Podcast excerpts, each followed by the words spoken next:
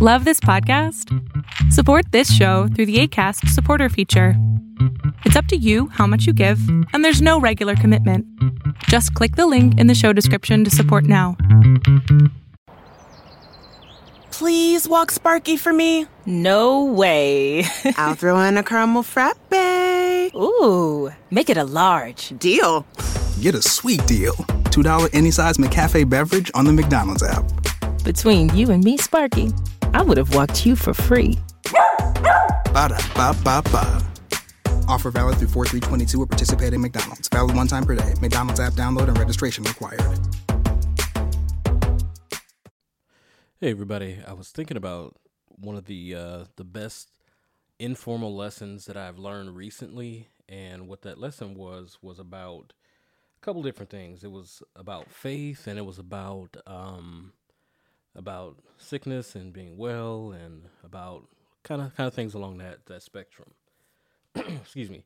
So uh, what it was, that I learned it from um, uh, I want to say Pastor Tony. I don't know if he's a bishop or not. If he is a bishop, I'm not trying to disrespect him, but uh, Pastor Tony Evans, and the lesson was not anything that he's taught in any one of the books that he's written. Although I have read some of the books that he's written, great stuff in there. Very, very, very informed and very intelligent theologian.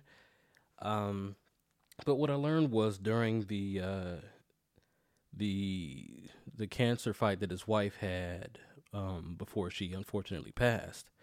And of course, as a person of faith, you pray for healing and you pray, pray for deliverance and all of that. And of course, as a person who's been a minister for many, many years, I, I just assumed that he would be praying for that as well. And he was, along with her family and, of course, their friends and uh, the parishioners and people worldwide. Uh, the the thing that kind of got me was that when she began to get really sick and she was in the hospital and she was in discomfort from from this is all from what was said and um he his his prayer was still that that God would intervene except for his prayer at this point was that he began to pray that God would either heal her or let her transition on and I thought that that was very, very, very different from what I would have had would have expected. You know, because I wouldn't have expected a minister to pray a prayer like that. But then it took it takes a great level of maturity to even come to the point where you realize that you you love this person so much that you want that person to be well. And if the wellness has to happen on this side or on that side of life. You you just want them to be well. And it's it's a tough it's a tough thing to even put to even let go rather. And I, I know that that's it, it was just for me it was it was jarring because I know that he loved his wife and I know that that's not what anybody hopes for, but I believe that in all sincerity he prayed for that. And I don't know what the exact time frame was, but I know shortly after you know it came out that that was what they had prayed for, that his wife did pass, and I don't think that it was a very very. I won't say it wasn't it wasn't sad because of course they grieved her and of course they missed her, but what what spoke to me in that was just the level of the level of maturity that you have to have in regard to this life. Because we do understand that this, you know, this life is not forever. And it's it's a tough thing to even think about, you know, especially for someone that you cared about and someone that you love so deeply. So for him to have come to that decision, it was it was I don't even want to say profound to me. It was it was one of those things that are like kind of difficult. Like if someone put, you know, uh, a giant rock of your living in the middle of your living room, how would you adjust to that? You know, how would you? How how would you like you you understand it's a rock? So I, I guess that's even that's not a, a good analogy. If if someone put a a giant metal object in the middle of your living room, you know, how would you how would you what what would you do? How would you relate to that thing? And I think it's it's just interesting because that's how it was for for me in hearing that story. It was that that that kind of thought process was foreign to me, and I'm always I'm always interested in people who are uh, famous or not even famous. I'd say renowned for for intellectual things or spiritual things or great people in general, people who have done great things. I'm always intrigued by and impressed by and interested in not so much how they got to the point of, you know, being successful or wealthy. I'm interested in their thought process because I believe that even if you gave uh, you know, the wealthy or successful person, you know, different a different tool, they still would have come out successful so I'm always interested in their thought process, how they think, what how do they formulate their thoughts? Like if I gave you a certain situation, how would you approach that situation? Because I know that it would be vastly different than most people would approach it. And that that process of thought is what I'm always interested in because it's it's ever so intriguing to me. It's I I I just wonder how people come up with the the trains of thought that they have. Where where do they come from? Where does that stem from?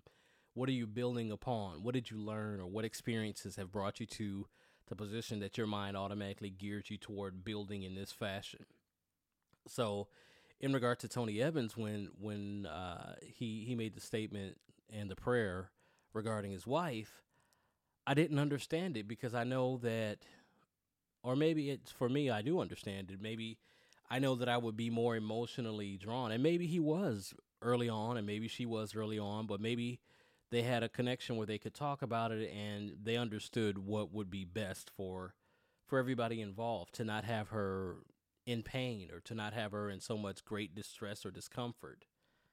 I think about that. I think about that because that's a huge decision. That's that's life changing for for everyone involved because to make that I, to make to make that decision means that you have to you have to have prepared yourself for either outcome. And either outcome is definitely going to change change your life. It's going to change your not just your your life in terms of how you feel, but your life in terms of your physical life, what you will do, how your tomorrow will look. It will vastly change what will happen tomorrow. The physical things that you interacted with from a day before will no longer be the same from this point forward until the day that you transition. And it's a it's a powerful thing. It's a powerful powerful thing to to to think on that level. But I'm I'm impressed is impressed the right. I don't know if I'm I'm intrigued again because I don't know that I would have come up with that that train of thought given those same circumstances. I don't know. I don't know. Who's to say? I don't know. I know that being you know raised as a christian we're taught to pray and to believe and to have faith and all of those things. And i believe that um uh, dr tony evans does have all those things does and did as well as his wife had all those things.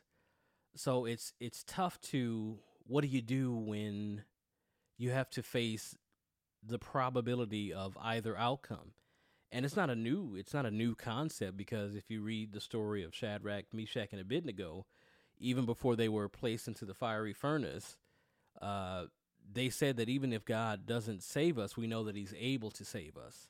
So that's a that's another level. That's a greater level of faith. And even if you consider the story of Abraham and Isaac, and you consider that many theologians say, and and the, the scriptures attest to it, that even before going on before going up to the uh, the altar or the place where he Abraham made the altar, that he knew that he was coming back with Isaac. He knew that he wasn't going to kill his son. He wasn't going to sacrifice his son. And I think that that's interesting because Abraham told his, his servants to wait right there and we'll be back. Me and the boy will be back down. So it to me it, it makes me wonder where where do you get that train of thought? Where do, where do you where does that line of thinking come from? How do we attain it? How do we get to it? How do we strive for it? Should we strive for it? Where do we find it? And it's tough. How do how do you wrap your mind around such a such a such an abstract thought as this level of faith? Not just genuine faith just to say I believe, but to say I believe in the midst of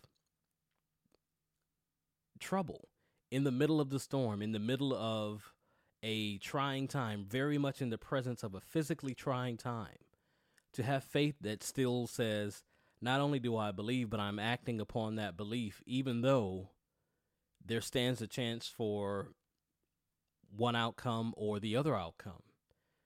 That's active faith. That's in in the presence faith. That's very real and very alive and very transformative faith. Because whatever happens after this point will transform you, yet you still have faith. The closest thing I can even relate to that would be uh, when I was still living at home, I think I had to be maybe 19, 20 years old. I was coming home late from um, from a girl's house, and I saw some guys about a block away from where I had to turn to walk down my block because I was I caught the bus home. So about a block away, I could see the guys, about four, four, eh, four or five guys maybe, young guys just like me. Like I said, I was 19 or 20, and I had my my Nautica jacket on that I bought from working at. Uh, I was working at McDonald's at the time. I had my I think I had some Air Maxes at the time, and I had a watch that I just bought, and I had my class ring, and I bought a, a Seattle Mariners hat because that's when everybody was rocking the Mariners hat for uh, Ken Griffey Jr. and stuff. So I had all I had all my all the stuff that I liked, all my gear and all that that I paid like probably close to two months worth of McDonald's checks or more to get that stuff. And when I saw those guys from afar off, I said, "Yeah, I could go around the block and just avoid them completely." But I thought, nah, man, black guys, man, we always get a bad rap. We get a bad reputation for being thugs and being troublemakers and da da da da da and this and that and third. So I said, I'm gonna go ahead and walk down through there. Now, at that point, I was aware of the danger. I was very much aware of it.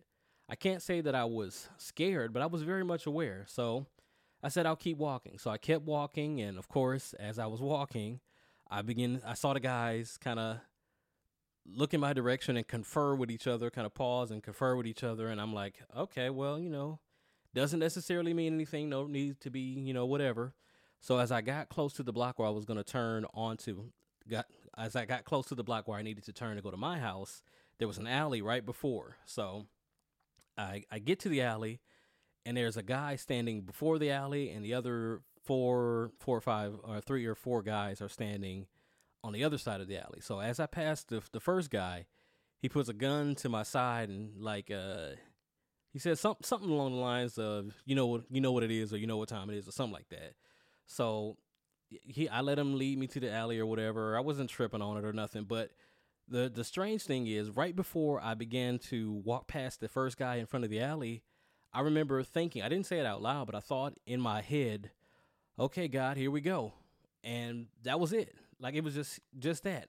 I didn't really at that moment, in that moment I wasn't thinking about impending danger. I wasn't thinking about getting hurt. I wasn't thinking about the possibility of not coming home, getting beat up. I wasn't thinking about any of those things. All I thought about was, okay, God, here we go. And, and it was just whatever will happen, God, it's it's it's I'm with you. So whether whether it's good or bad, I'm with you, and that's that's just that and I went to the alley and the guy had a gun to my side or whatever and uh, we got to the alley and he he said something but I didn't hear him so I didn't respond and then I guess he got mad so he kind he cocked the gun and he put it like in my face or like to the side of my head or whatever. He's like I said give me give me your stuff or whatever. So it wasn't wasn't a problem and I remember thinking like as I was taking off my like I said my class ring, my watch, my shoes and all that stuff, I was taking it off and the dude took my jacket and was trying it on and all that. It was real crazy. But um, I remember thinking, so this is a robbery. Okay, that's what a robbery is about. This is what's happening in the robbery. Like it was, real, it was real crazy. I was just like, oh, I've never been in a robbery, so this is what it looks like. Bam. Okay, they take your stuff. So I wasn't tripping on it. So after they had all my stuff, and it, it was kind of, it was wet out there, but I don't think it was like super rainy. So I'm standing in the alley with just you know my clothes on and my socks in in the rain. They had all my stuff or whatever, and like I said, dude trying on my stuff, they got my ring and watch and stuff. And the other guy, one of the guys who didn't have the gun, and he was actually one of the smaller guys in the group. He's like, Man, hold on, man. All that's material stuff, man. That's, that's stupid. Get get dude back his stuff, man. All that's material, man. Give it all back. Give it back.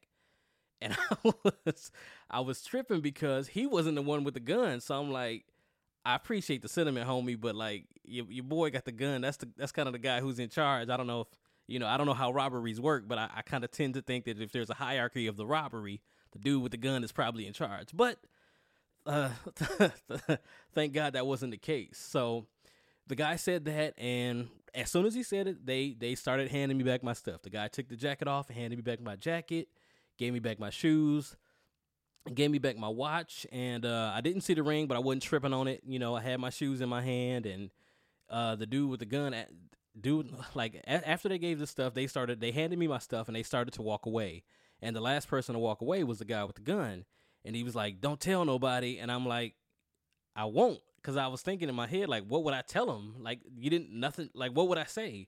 So I remember, um, and this was like the crazy part was where they where they were robbing me, where I was in the alley, was literally right. I'd say maybe forty feet from the back of my house. So my bedroom was in the back of my house. So I was forty feet, fifty feet maybe from my literal bedroom window. So I'm like, man, this is crazy. So they they left and walked off one way. I walked off the other way, walked home, and walked in the house and uh, my mother saw me with my shoes and she like, "What happened?" I'm like, "Yeah, they, I, I, like I forget how I framed it. I, I, I don't think I said I got robbed because technically I didn't get robbed, but I did get robbed, but it didn't, you know, like a robbery did take place, but I didn't lose my things, so it was a weird technicality.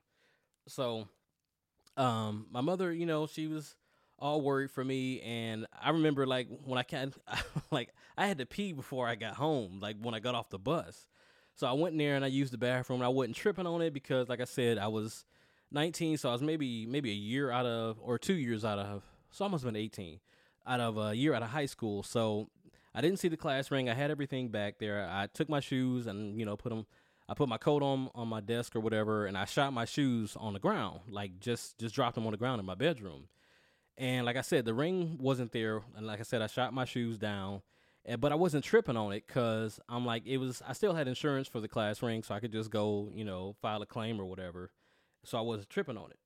So um, what I ended up doing was, I uh, I got home. Well, I called my my girlfriend that night and let her know what happened and everything, and she was worried and you know whatever.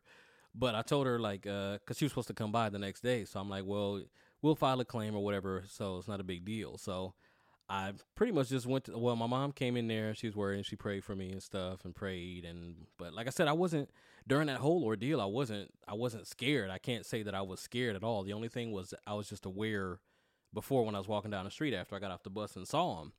So the next I went to sleep, no problem, and the next morning, um, I said, Well, let me go ahead and file this claim while I'm thinking about it. And when I when I got out of bed, I looked to my shoes and at the back of my shoe, I think it was my right shoe where my heel was, was my class ring sitting right there, right where my heel would be, in my right shoe.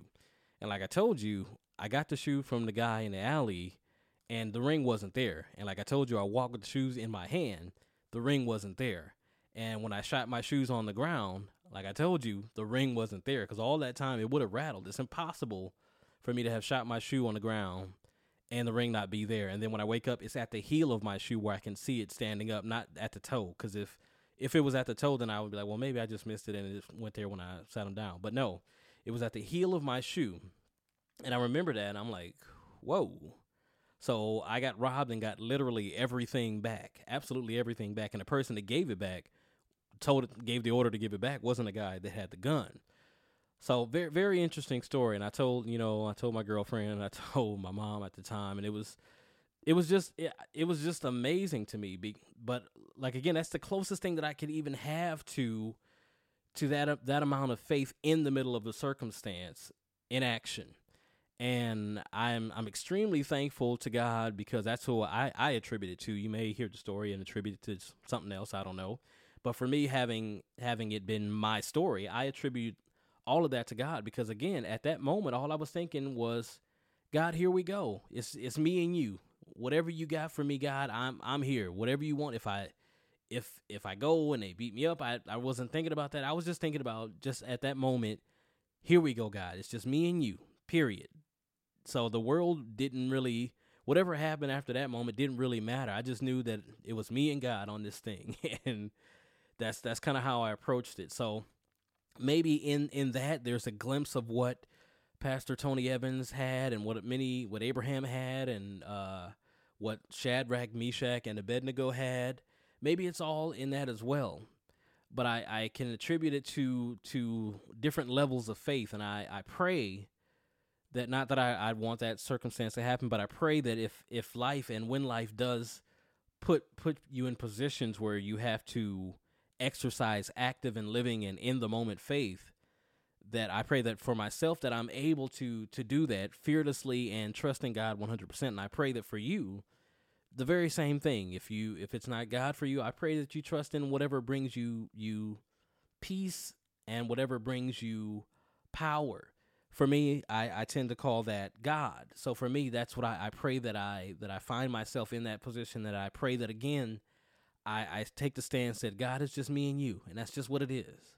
So those are those are my thoughts today, and I'm I'm still profoundly impacted by by things like that. So I again I thank God for I do thank God for each and every one of you who who give me a chance to listen, who give me a chance to talk rather while you listen, and who tune into the uh, the podcast. So that's all I got for today, guys. You take it easy. Facebook has invested $13 billion in teams and technology to enhance safety over the last five years. Over the last few months, they've taken down 1.7 billion fake accounts. Learn more about their ongoing work at about.fb.com/safety.